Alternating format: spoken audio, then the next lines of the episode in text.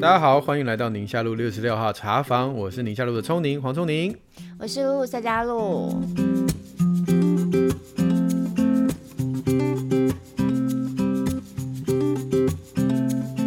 哎，有男生的声音开场就知道又来到我们的 Q&A 的专题了。嗯嗯，今天也不少听友的回应哎，我们整理起来。对，对，对，对。自从我们开启 Q&A 的专题之后，留言的人也变多了。就哦，原来你们会看哦，哇，这样。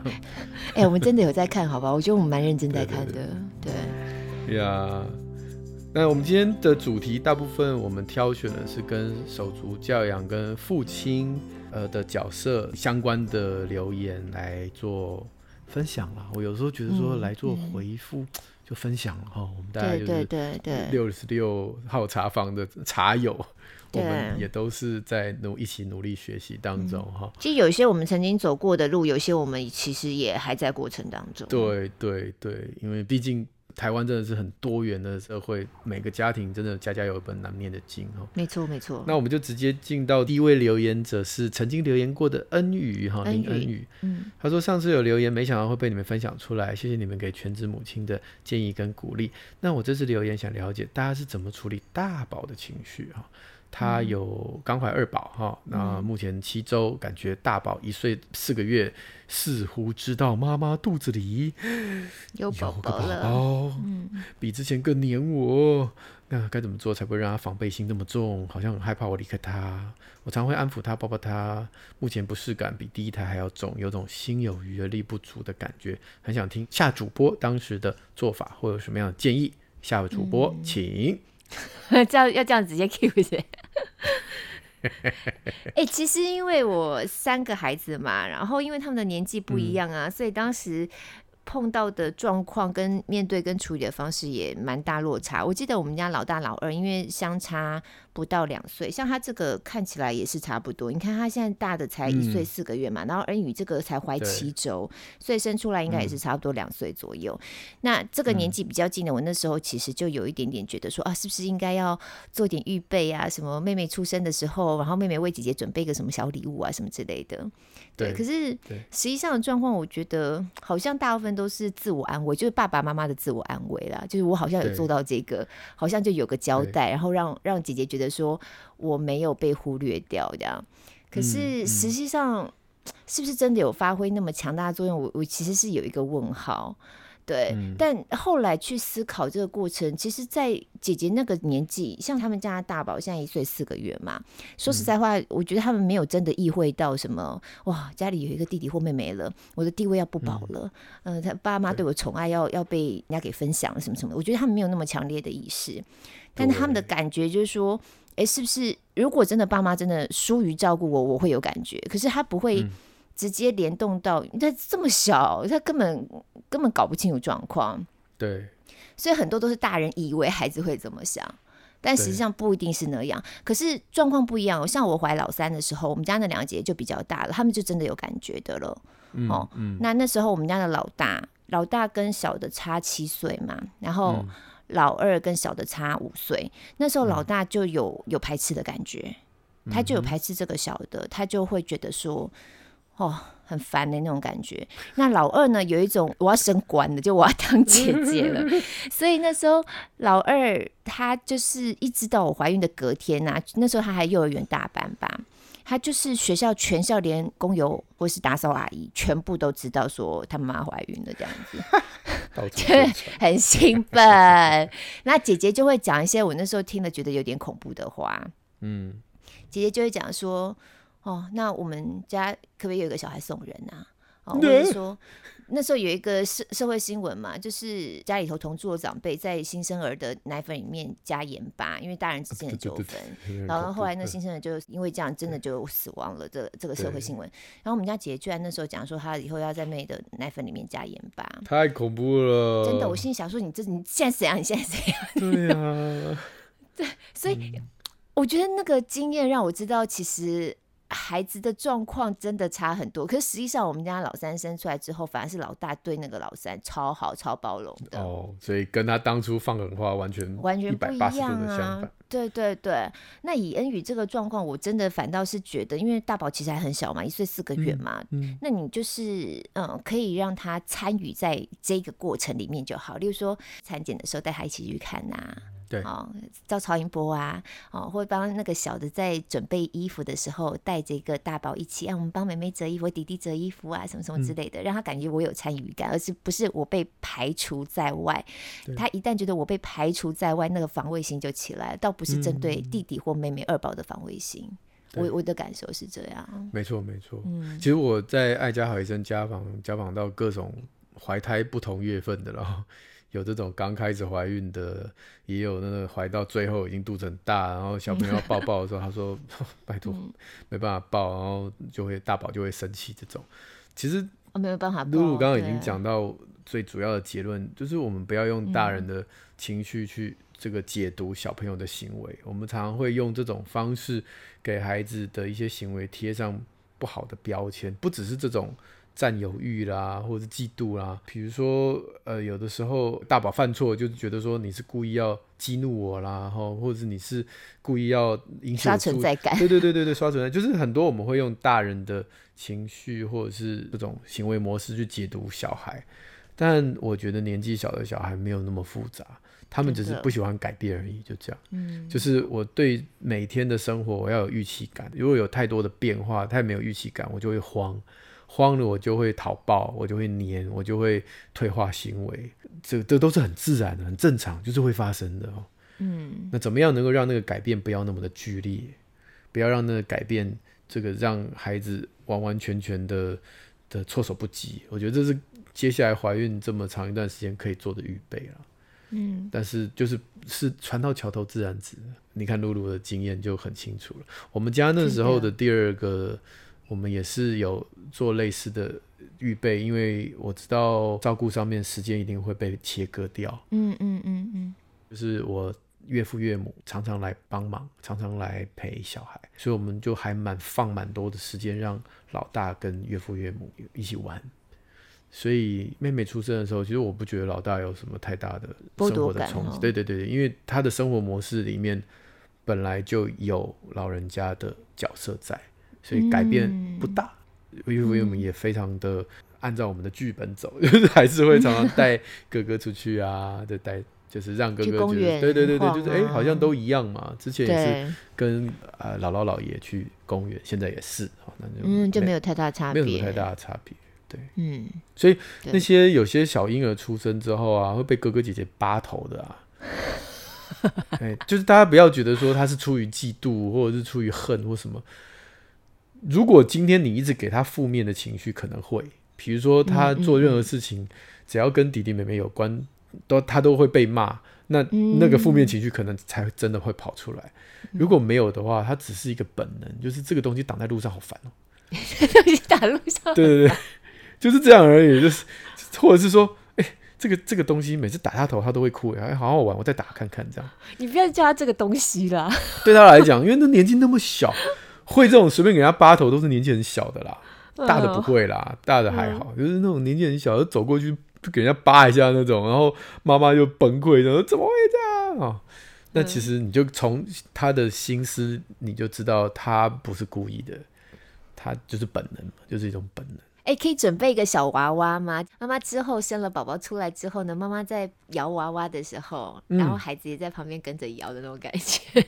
有些人这样做，就很早就弄了一个婴儿房或者是婴儿床，然后就是先预告这些生活的模式，然后给孩子也一个玩具娃娃，让他可以跟着在旁边喂奶。对对对对对对对，预告一下，这也是一种方法。嗯，对啊，好玩。嗯，好，不用太紧张啦，反正就是一个过程，且战且走这样子，且调整这样子。没错没错。嗯嗯。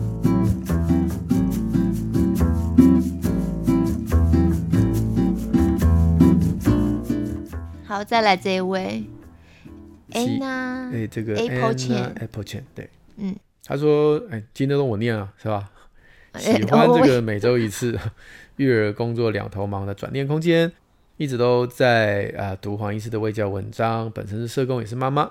那工作的对象有好多人，也都在育儿的困境，还有经济啊、社会适应、身心困难的议题影响着他们哦。自己回家以后啊，自己的家庭也是崩崩溃溃的撑过去哦。有时候难免想，哇，当父母真的好难啊。没错，追上宁夏路从杏仁核那一集开始，哎，很喜欢这样的激荡思路，让父母放下自责，也开始思考怎么样有新的对待模式。把内容啊都分享给家长，大家也觉得很受用。最喜欢黄医师的研究引述，让人印象深刻，容易说明。下主播提问也都是从听众心里的疑问，然后聊着聊着激荡出不同的价值观跟观点，真的很棒。谢谢你们，然后期待陆续再听到对手足冲突是否需要介入调停还是不调停这部分。呃，夏主播，哦、请啊。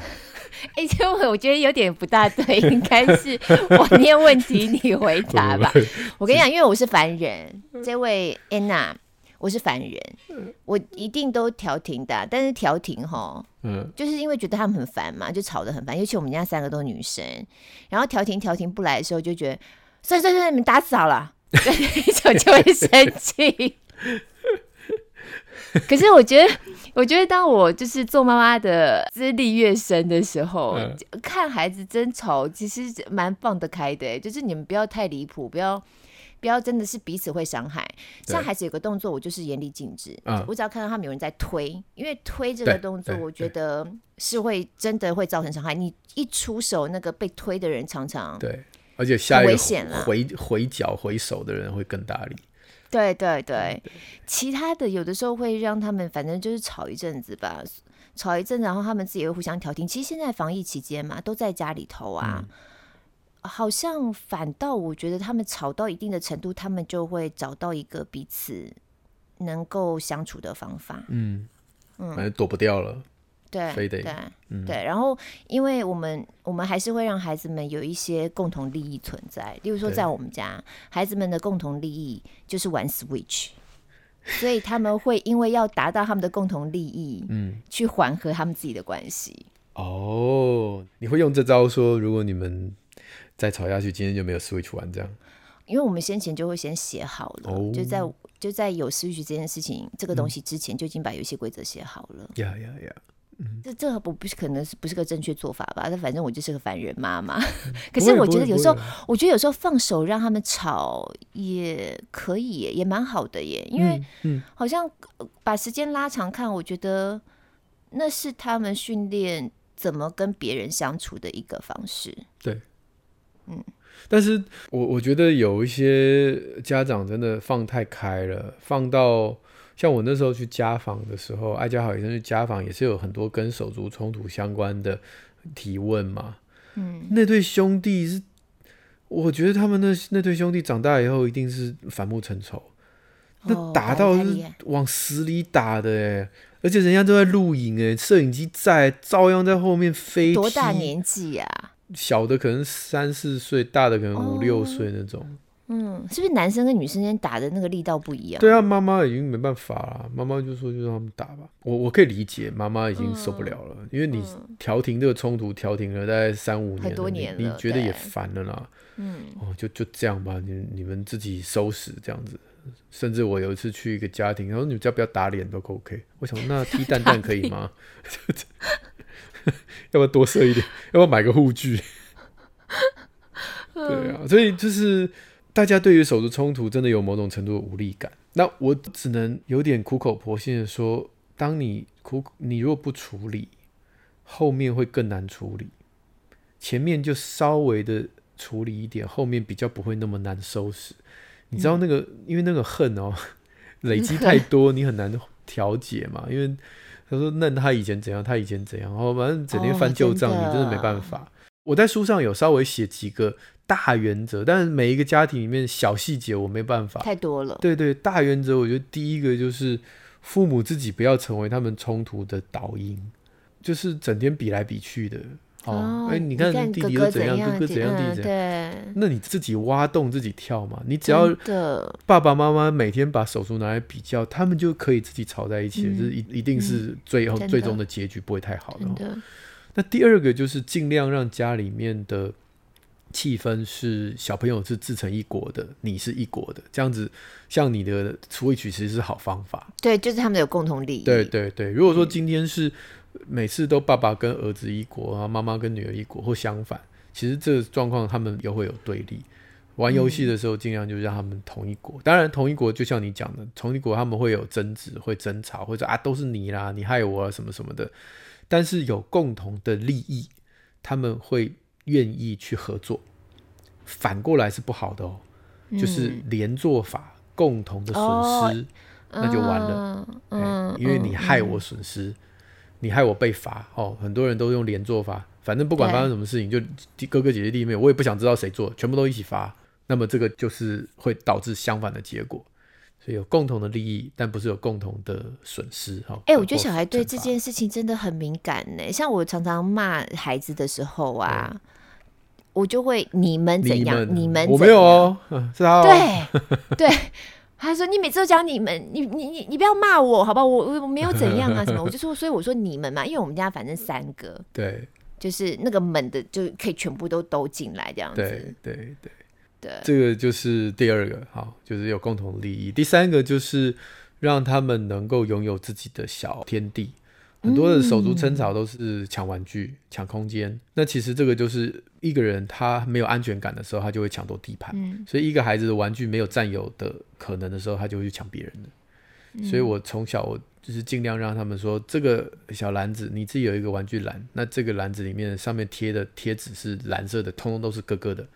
哥哥如果这个贴蓝色的玩具不想分享，当你们在争吵的时候，我就看玩具上面贴什么颜色。只要是贴蓝色的，那就是哥哥决定。哥哥不想跟你分享，不肯不想跟你玩，你就得还他。嗯嗯嗯。那贴什么颜色是妹妹，那就是一样照样处理。那剩下没有规范的，就是就是我的，好，就是爸爸的。嗯、那嗯嗯，你们愿意一起玩，我就分享给你；啊，如果你不愿意一起玩，我就收起来，因为那是我的。对对对。所以他们在这样的一个规范下，比较不会就是好像我什么东西都有一天会被拿出来分享，那我就更抓得更紧。因为我今天我如果我试出之后，我不知道什么时候才拿得回来，嗯嗯、然后我觉得那整个纠纷啊，他们各说各话啦，然后一哭二闹的，我觉得那就很难收拾，还不如一开始就界定清楚。那空间也是，比如说哥哥不想跟你玩，他想要自己在角落，那个空间就是不可以打扰，那就是界限哎。对对对对，那他就让他待在那儿。对，嗯嗯。所以我觉得手足冲突，你说完全不介入，其实基本上也不可能。对。但我觉得介入的太深，好像变成是爸爸妈妈的事情。对。也不对。其实就是只是把那个规则定清楚，定好，就是在那个范围里面。对，因为你每一次都要扮演法官、扮演判官，太累了。真。但如果你只是就是扮演这个角色，是说我只是把你们的问题放到我们的家规，家规在我们之上。家规就这样写，嗯、那你们就这样做吧。那以后如果有新的冲突无法调解，我们就再另外定一个规矩，双方都同意，嗯、就提前预防了。我书上当然还有讲到，真正开始已经有新的冲突的时候，怎么样去化解？那那个讲起来就有点太细节了，对，太细节了。对，怎么样去倾听每一个人自己的说法？嗯、那网络上有很多这种故事嘛，哦，就哥哥说一套，哦、嗯，那妹妹说一套啊，两个人都不可以。指责对方，就是你讲你的故事，和各言而止。对，和各言而止。然后爸爸就把听到的再讲一遍，让你们的双方的论点都加入。那觉得同不同意啊？都同意，就是那就这样。那我们就定一个新的规矩。今天没有要处罚任何人，我们就为了避免这事情再发生，嗯、我们再定一个新的规矩。嗯。嗯不过这事情就是要重复一直的练习。对对对对，尤其小小孩，他根本不管你那个年纪很小的人，他就是要侵犯你的领域，他就是要挑战你的界限，他就是要拿你的玩具，他就是不不守规矩，这是合理的啦。嗯，但是就是你可以让大的知道说，你小时候也是这样。对，每个人都有过去。对对对对。嗯，我们小编有特别推荐一个书，叫做《呃相亲相爱不简单》，给爸妈的手足教养学。嗯、我没有看过这一本，嗯、不过我觉得看他的书名，应该就是非常 focus 在怎么样去带着有手足之间的一些纠纷呐、冲突，就像刚才提到的这些问题。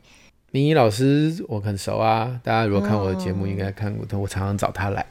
嗯，孙明仪老师的书，对，对，对，对，对，她也是一个很冷静的妈妈。嗯、对，哎、欸，我觉得家里头孩子的数目不一样，应该那个状况就也完全不一样。你像上次来我们节目那个拎刀妈，对，他们家五个，现在怀第六个，对，那种争吵模式跟两个三个的应该很不一样。像拎刀妈那天，她不是聊他们家的一些手足的问题或者什么的，其实人人一多，他们会自己切割出去，嗯，哦，反而没有那么的什么事都要来找你处理，没错，没错。因为你只有两个小孩，他就会要找你讨公道嘛。要找第三者就找爸妈，对，就是爸妈。但他们如果是比如说三个、两个、两个、三个，那他们其实自己会找 找到自己的规律。他们自己合纵联盟这样子，对对对对对对对，这个状况不大一样。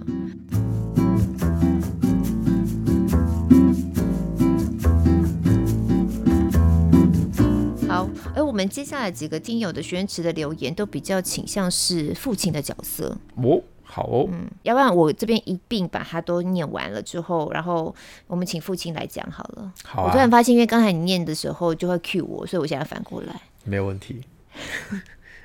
你口干舌燥都很长哦。OK 的，哎、开玩笑，这种专业专业。好，第一位。二宝阿比妈，她说：“你们好，我是一位有一对儿女的妈妈。由于老公对儿子都很严格，对女儿都很包容，那我觉得我很不喜欢这样子的差别对待。无奈老公好像有一点本性难移，都没有办法改善，所以想要听听黄医师跟夏主播有没有碰到另外一半对小孩有差别待遇的问题？谢谢。”好，那下面一位橘子橙，因为疫情一直关在家里。那如果夫妻对于孩子教养方式认知跟要求都不一样的时候，该怎么样调试比较好？特别是有一方三 C 成瘾的时候，该怎么办？我知道沟通很重要，但就是沟通没有用，心很累。还有一位 Lily，爸爸跟孩子的互动跟相处，他听到很多爸爸都说不知道要怎么样带孩子，不知道要怎么跟孩子玩之类的，希望可以探讨跟建议，到底爸爸除了陪看电视之外，或者是陪打电动，嗯，还能够有什么互动？还有这一位是 S，嗯。他说呢，父母教育不同调，爸爸采威信打骂，妈妈希望讲理包容，那会不会让小孩觉得很混乱？还有一位 Dan，如何当一个令人满意的职业父亲？身边有非常多的父母，其实都是一样尽心尽力的在照顾孩子，嗯、但节目当中比较会讨论的是妈妈角色上碰到的困境、冲突跟辛苦。那职业父亲的角色会有不一样的问题吗？还是会陪伴孩子的父亲其实没那么多呢？这样子。其实现在的新手爸爸已经比十年前愿意参与育儿的比率高很多了，非常好。哦、嗯，十年前我十几年前我演讲那种妈妈教室都是真的就是妈妈教室，爸爸就零星一两个，有些就是开车来然后停在外面，他就是在那边雇车，他也不上来。哦，对，但是现在几乎都一半。对，那但是也是要跟大家。讲一下现实生活，就是自从新手爸爸开始想要参与育儿之后，其实那个冲突是会增加的。就是爸爸妈妈对于孩子教养方式不同的冲突。对，对，因为以前古时候虽然不完美，就是男主外女主内，那爸爸只负责把钱带回来，妈妈就要把小孩顾好。这个分工虽然是不是很男女平权，对现代新女性也不公平，可是那个年代。爸爸就真的没在管家里的事，那你家里爱怎么样做就怎么做，整个规矩、教养定调都是妈妈一个人负责，没有那么多嘴，除了婆婆之外啊，不然没有那么多嘴，啊，没有那么多夫妻之间没有那么多的争吵。可是现在不一样了嘛，现在都要上班，那回来。爸爸也想参与家庭的育儿或者是家事，妈妈也想参与，那一山不容二虎，很容易会因为不同调而争吵。这个是在研究当中是看到的真实的情形，但不要误会，争吵是好事。嗯，在这个一开始磨合期，如果夫妻能够借由这样的一个争吵，吵一个健康的架，彼此之间让对方了解自己的需求啊，对对方的期待。不要想要全拿，我觉得这倒是每个夫妻要学习的功课。就当你想要全拿，这整个家里规矩全部都要按照我的意思做的时候，另外一半就很委屈了。哦，不管是爸爸妈妈都一样。嗯嗯嗯。所以我觉得沟通还是要有一个妥协的精神在，这样你们的吵的架才有意义。好，那夫妻之间在这个磨合，我看研究哈，几乎都要。五六年才会到一个最稳定的状态啊，前三年是最惨，嗯、那后面就慢慢慢慢的会越来越好，对，会越来越好。所以每一对夫妻大概心里有一个期待，阵痛期待五六年之后，你们会进入到一个非常非常超然的境界，就是对对方的理解，对自己的付出都不有再那么那么多的情绪。那如果从今天我们留言的这些父母看起来好像都还没到啊。就大家请继续努力。哎、欸，所以你们家有经历过非常非常非常，即便我是一个儿科医师，讲的一副好像这个对小孩很有办法，没没有这回事哈。你你看，家里的主轴本来还没有小孩的时候，只有你跟太太之间啊，嗯、我跟太太两人世界，对，我们要磨合的事情没有那么多。那你多了孩子，有父亲跟孩子的轴线，妈妈跟孩子的轴线，父亲跟妈妈的轴线会改变，然后再加上来帮忙的老人家，你跟岳父岳母的轴线，嗯、你跟公公婆婆的轴线，还有他们公公婆婆跟岳父岳母和孩子孙子的轴线。你看，本来只是一个两个人的世界，突然之间拉出这么多的关系，要同一时面对，本来就是一场混乱啊。我们那时候也是一场混乱啊，但是我也见证到那个稳定的快乐，就是当你慢慢慢慢经历了这么多年，然后回头看彼此之间的退让、努力，然后同理、感谢，然后到今天。这个情境，这种幸福感不是从天上掉下来的，是它是需要很多的很多这个调试。所以，呃，我我想今天的每一位爸爸们在这些家庭里面听起来，他们都有都有参与，对对。哦，有些只是然后对女儿好一点，想要参与呃这个女儿的部分，其实他也想参与对儿子的管教嘛，不然他不用那么严格嘛。嗯，他一定是对于性别上面他自己有自己的想法。对，对，哦，那想要参与跟孩子玩，所以他也不知道玩什么，只好玩山西嘛，哈，呀呀呀，对，所以也许第一步应该是说出对对方的感谢。我看到你想要这么做，哈，想要更多的付出。第一步一定是感谢，对，对。一定是先先这样做，让对方知道说，也谢谢你看到我，我我不完美，嗯嗯、我知道，但你看到我了。嗯，好，那从彼此感谢的角度，再去说出自己内心的期待，就是我我可能跟我原本期待的父亲的形象不太一样。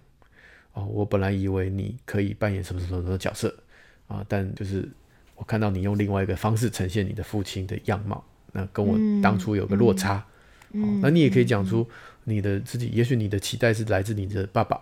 哦，我的爸爸是这样这样这样，所以我以为你会这样，或我爸爸是这样，我不希望我的我的老公也用我爸爸的方式对待我，所以我不希望你这样。但是这些东西背后一定都是爱，所以你一定要不断的强调那个那个动机的良善。我觉得吵一场健康的架哦，最最重要就是你一定，即便你多么不情愿，你在吵架一定要不断的提到你对对方那个良善的动机，你有看到。嗯嗯，只是我们的方法不一样，对，这场架才吵得下去。嗯、只要你一直否定对方，嗯、对方尤其男生很容易就是不讲话。对，他就不想跟你沟通。对啊，反正你也没看到我的努力，哎，我付出的时间你没看到，啊，那闷功，哎，就这样。所以我觉得那样就吵不出什么所以然。对对对对对对。嗯嗯、那我知道这对很多妈妈很很困难。拜托，我还要称赞他，我付出的更多，那他怎么不信任称赞我？对，啦，其实但真的是双方都要。但总是有一个人要试出橄榄枝嘛，你示范多了几遍，对方也会学啊。这有时候真的没有办法说一定要公平到预备起，谢谢你，不可能嘛。所以，所以总是有一个人要要先。付出感谢。有时候女生好像就是比较比较容易去感受到这一块哈，对对，还是传统上我们常会这么认为。对啊，对。对，不过我在想说，夫妻之间就育儿的想法不同的这些争执啊或冲突啊，其实还是回归到，其实夫妻之间本来就有很多。想法跟观念的不一样，啊啊、我们常常就不管是财务也好，各方面原生家庭带来的，嗯、那我们常常就必须面对夫妻之间怎么沟通的这件事情。对，只是今天可能刚好碰到是针对孩子教养的不同，我们要怎么沟通？对，那我跟我先生，我们自己之间。我们很少吵架，就吵一个大架那种，指着鼻子鼻子不高兴大骂、那摔东西。我们结婚十七八年，印象中非常少。嗯，对。但你说有没有不开心？有，会不会冷战？会，心里头不舒服的，各自有各自的情绪，那当然也有，也也不少。对，嗯、只是我后来回头就会去想说各，各各式各样，我们的意见不同啊。我觉得我们的做法比较都会不倾向在事发的当下要去处理这个事情，嗯、稍微往后冷静一下再讨论。对对对，那现在像孩子，因为。我们家刚好孩子都是女生嘛，嗯、我觉得从妈妈的视角看女孩教养，跟爸爸可能也也不大一样。对，对。然后有的时候爸爸真的有气起来会有情绪或什么之类的，你可能会想要拉他一下。对。但是也是一样，如果你那个当下看觉得这样子不 OK，嗯，我都会忍耐，就是不出声。嗯、那等到事后我们再来再来聊这件事情，不在情绪当下去处理那个不同点。哦、还有智慧哦，嗯。就我觉得也是要训练自己，啊、就是要耐得住，不在那个当下发出来。可是因为就像你刚才讲的，我不是去质疑你做这些事情的动机，或是我我其实我真的也是很 appreciate，只是我们的方法不一样，或是我从女生妈妈的角度看到女孩的需要，我知道他们的那个点是在哪里，我回头过来去提醒你。嗯、可是，在我们家真的是这样哎、欸，就是。我还蛮以我们家老公就是做最后定夺的，包含我们家很多家里头孩子跟孩子有关的任何事情要去做最后决定的时候，都是以他说的为最主要的的决定。嗯哼。然后他在管孩子的时候，我真的就是即使我有不同的想法，我还是不会去让孩子觉得说，哎哎，你们两个人在我面前就意见不同哦。哦，对，或我妈妈照我那种。对。对尽量还是会忍住，就是有一些大原则，嗯、但是我不认同的，我还是会处理，只是就不在那个场域、那个气氛之下来处理。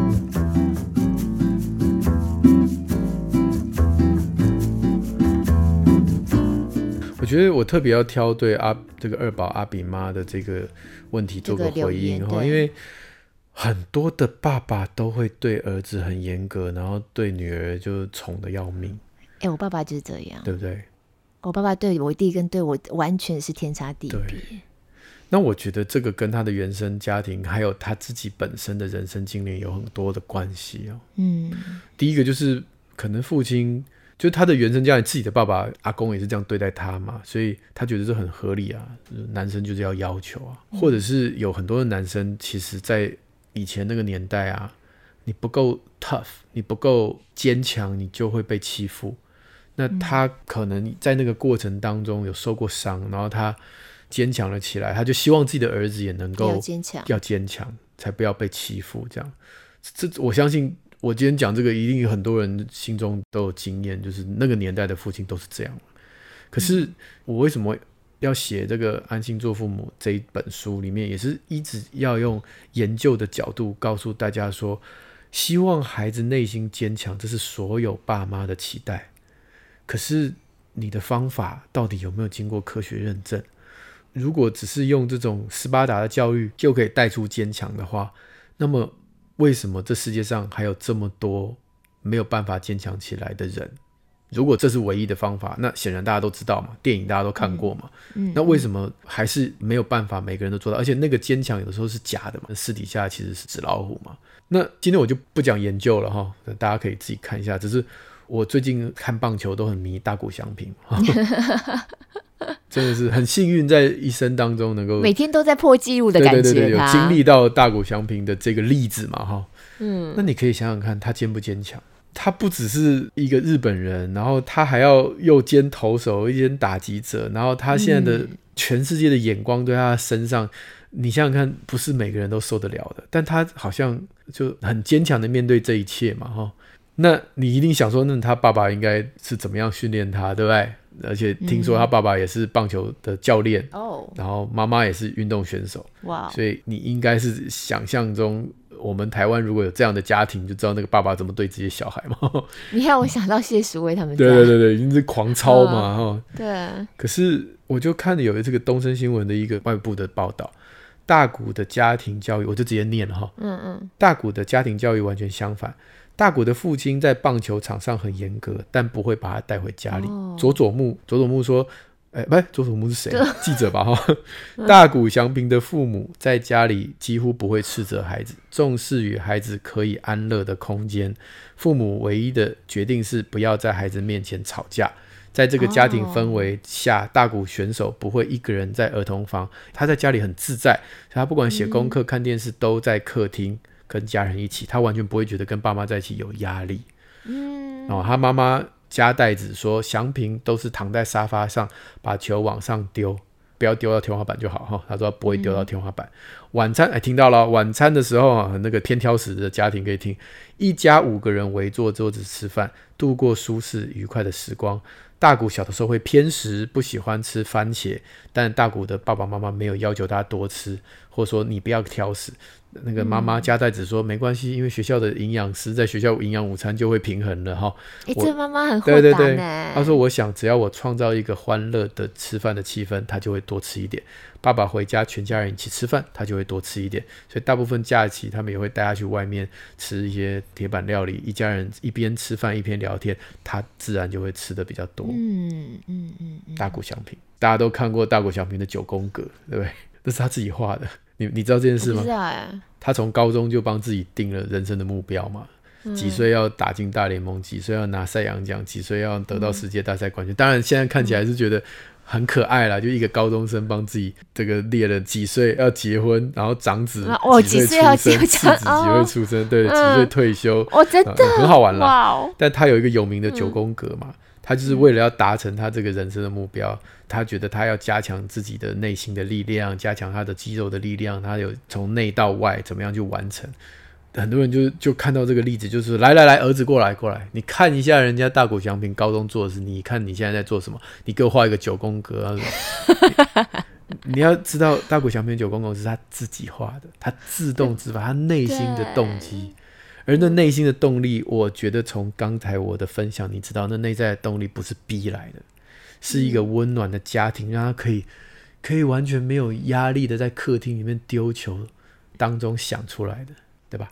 嗯，那这位爸爸，你对你的儿子，我相信一定也有这个期待哦。要是我的儿子只是大谷翔平多好，我也想啊，我也想要是我的儿子能够这么自律多好。可是我知道逼他是没有用对，那个自律感不是逼来的，是北风跟太阳的太阳暖出来的。对对，希望给大家一点这种不一样的思维哈。所以很多。呃，底下的我就不一一讨论了哈。我觉得妈妈们可以多问问爸爸的出发点。我觉得男生跟孩子的相处本来就跟妈妈不一样。像你刚刚这边有橘子成说，他常常跟老公跟小孩会玩山西他很怕山西成瘾。我跟你讲，他其实担心的是老公已经三西成瘾了。我不希望我的儿子跟他一样，也跟他一样。其实内心的话是这样，可是老公的三西成瘾背后的原因是什么？我们有没有去问过？我都常常说。你如果希望你的老公不要成瘾，你有一个做法，你就每一天当老公回家不讲话，关到房间里面开始打电动的时候，你特地带着孩子进去，然后跟他说：“爸爸今天很辛苦。”他需要一个人放空的时间，他需要一个山洞。我们让他在山洞里面，我们不要吵他。你帮他泡一个咖啡，点弄一杯啤酒，然后放在旁边，说我们一小时让爸爸玩一小时，一小时后我们再来找他出来。所以就跟他说，你就一个小时。你已经让老公知道，原来你有看到我的辛苦。我在外面工作受了老板这种气，然后这赚也没赚多少钱，然后心里很不爽。那我回家最大的享受就是可以在电动玩具里面。但是竟然有人了解我，他知道我需要这个山洞。一个小时以后，嗯、如果他没有跟人家连线，连线是另外一回事。然后因为连线有时候有人情压力，说打没没完没了。对对对，但只要他没有连线，嗯、他至少愿意出来，在这个空间是没有压力的，而不是一出来就有人翻白眼，就是说你也知道出来哦，嗯、那感觉就不一样吗？对对对，对，对，那你都你都翻我白眼，那我再回去好了。那这样的话，你的孩子。跟老公就有相处的时间啊，那相处的时间，只要那个山西其实也是他跟孩子拉近距离的某一个方法啦，一个啦。哈。我我没有觉得很不好。嗯，就每个家庭的状况真的很不一样哎，欸，就回头我觉得夫妻之间怎么沟通，彼此沟通，其实真的就很挑战大家了。对对对，对，所以你刚刚在讲啊，大概都有需要五六年左右的这个磨合期。对对，真的。哇。这个就像刚刚哎，有一位听友说，做父母很辛苦，是真的辛苦。而且你看我现在讲的哦，都还是比较在中产阶级家庭以上哦。嗯，对啊，刚才我们那位社工，他面对的家庭有些是哦，真的各种状况都状况很难想象的。对，所以那个就又更不一样。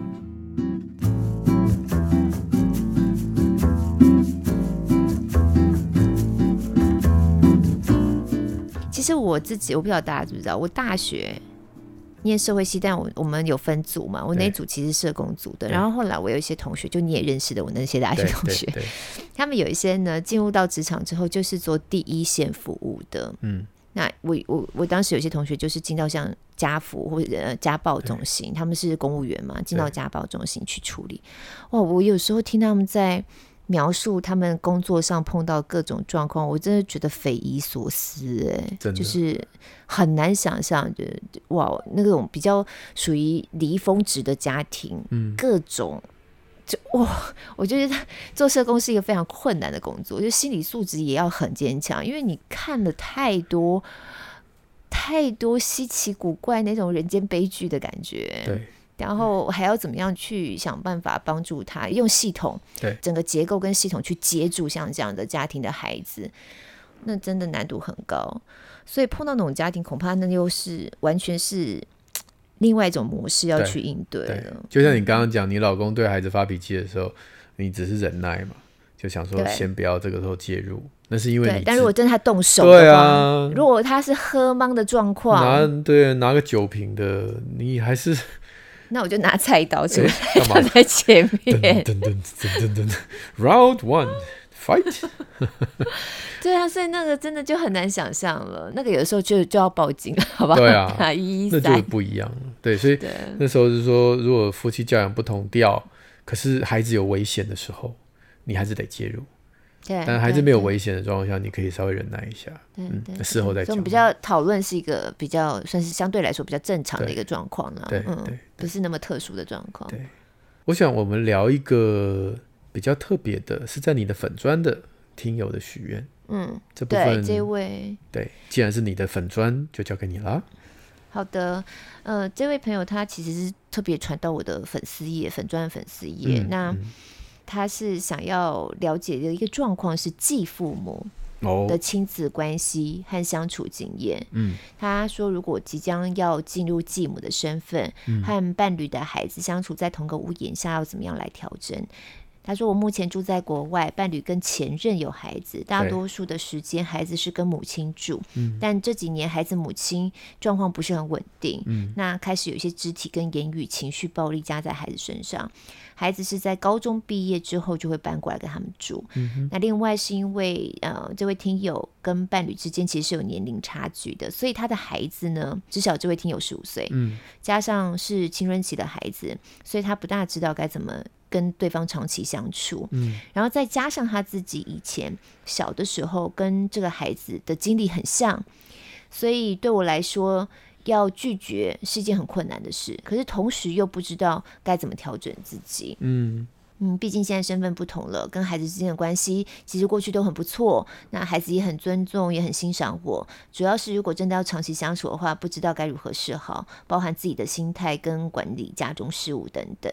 嗯，所以想要听听看我们讨论这方面的话题。嗯嗯，我觉得这个在国外非常非常多啊，没有没有，在台湾也很多了。哎，对对，就是现在所谓的多元家庭吧，好像一听到多元家庭就会讲到可能跟性别有关的。对，可实际上多元家庭家庭的含义还蛮广泛的，像重组家庭啊，那我觉得我没有经验过，然后我身边也没有像这样的朋友。可是就以这一位朋友他给的资讯来说，那个孩子蛮大了，都高中都要毕业了，嗯，然后他跟那个孩子相差才十五岁嘛，对，我觉得可能会更适合用朋友的方式来互相相处吧，因为像我跟我妹妹，我也只比我妹大十五岁啊。哦就是个手足的关系，妹妹嘛。你可以当她继母了。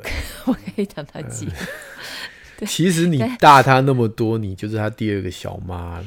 以前以前确实会有一点那种感觉，我会带她出去的时候，然后要呃，那时候我大学骑摩托车嘛，然后。接送他去幼儿园上下课，这样啊，会好可爱哟、哦，好可爱。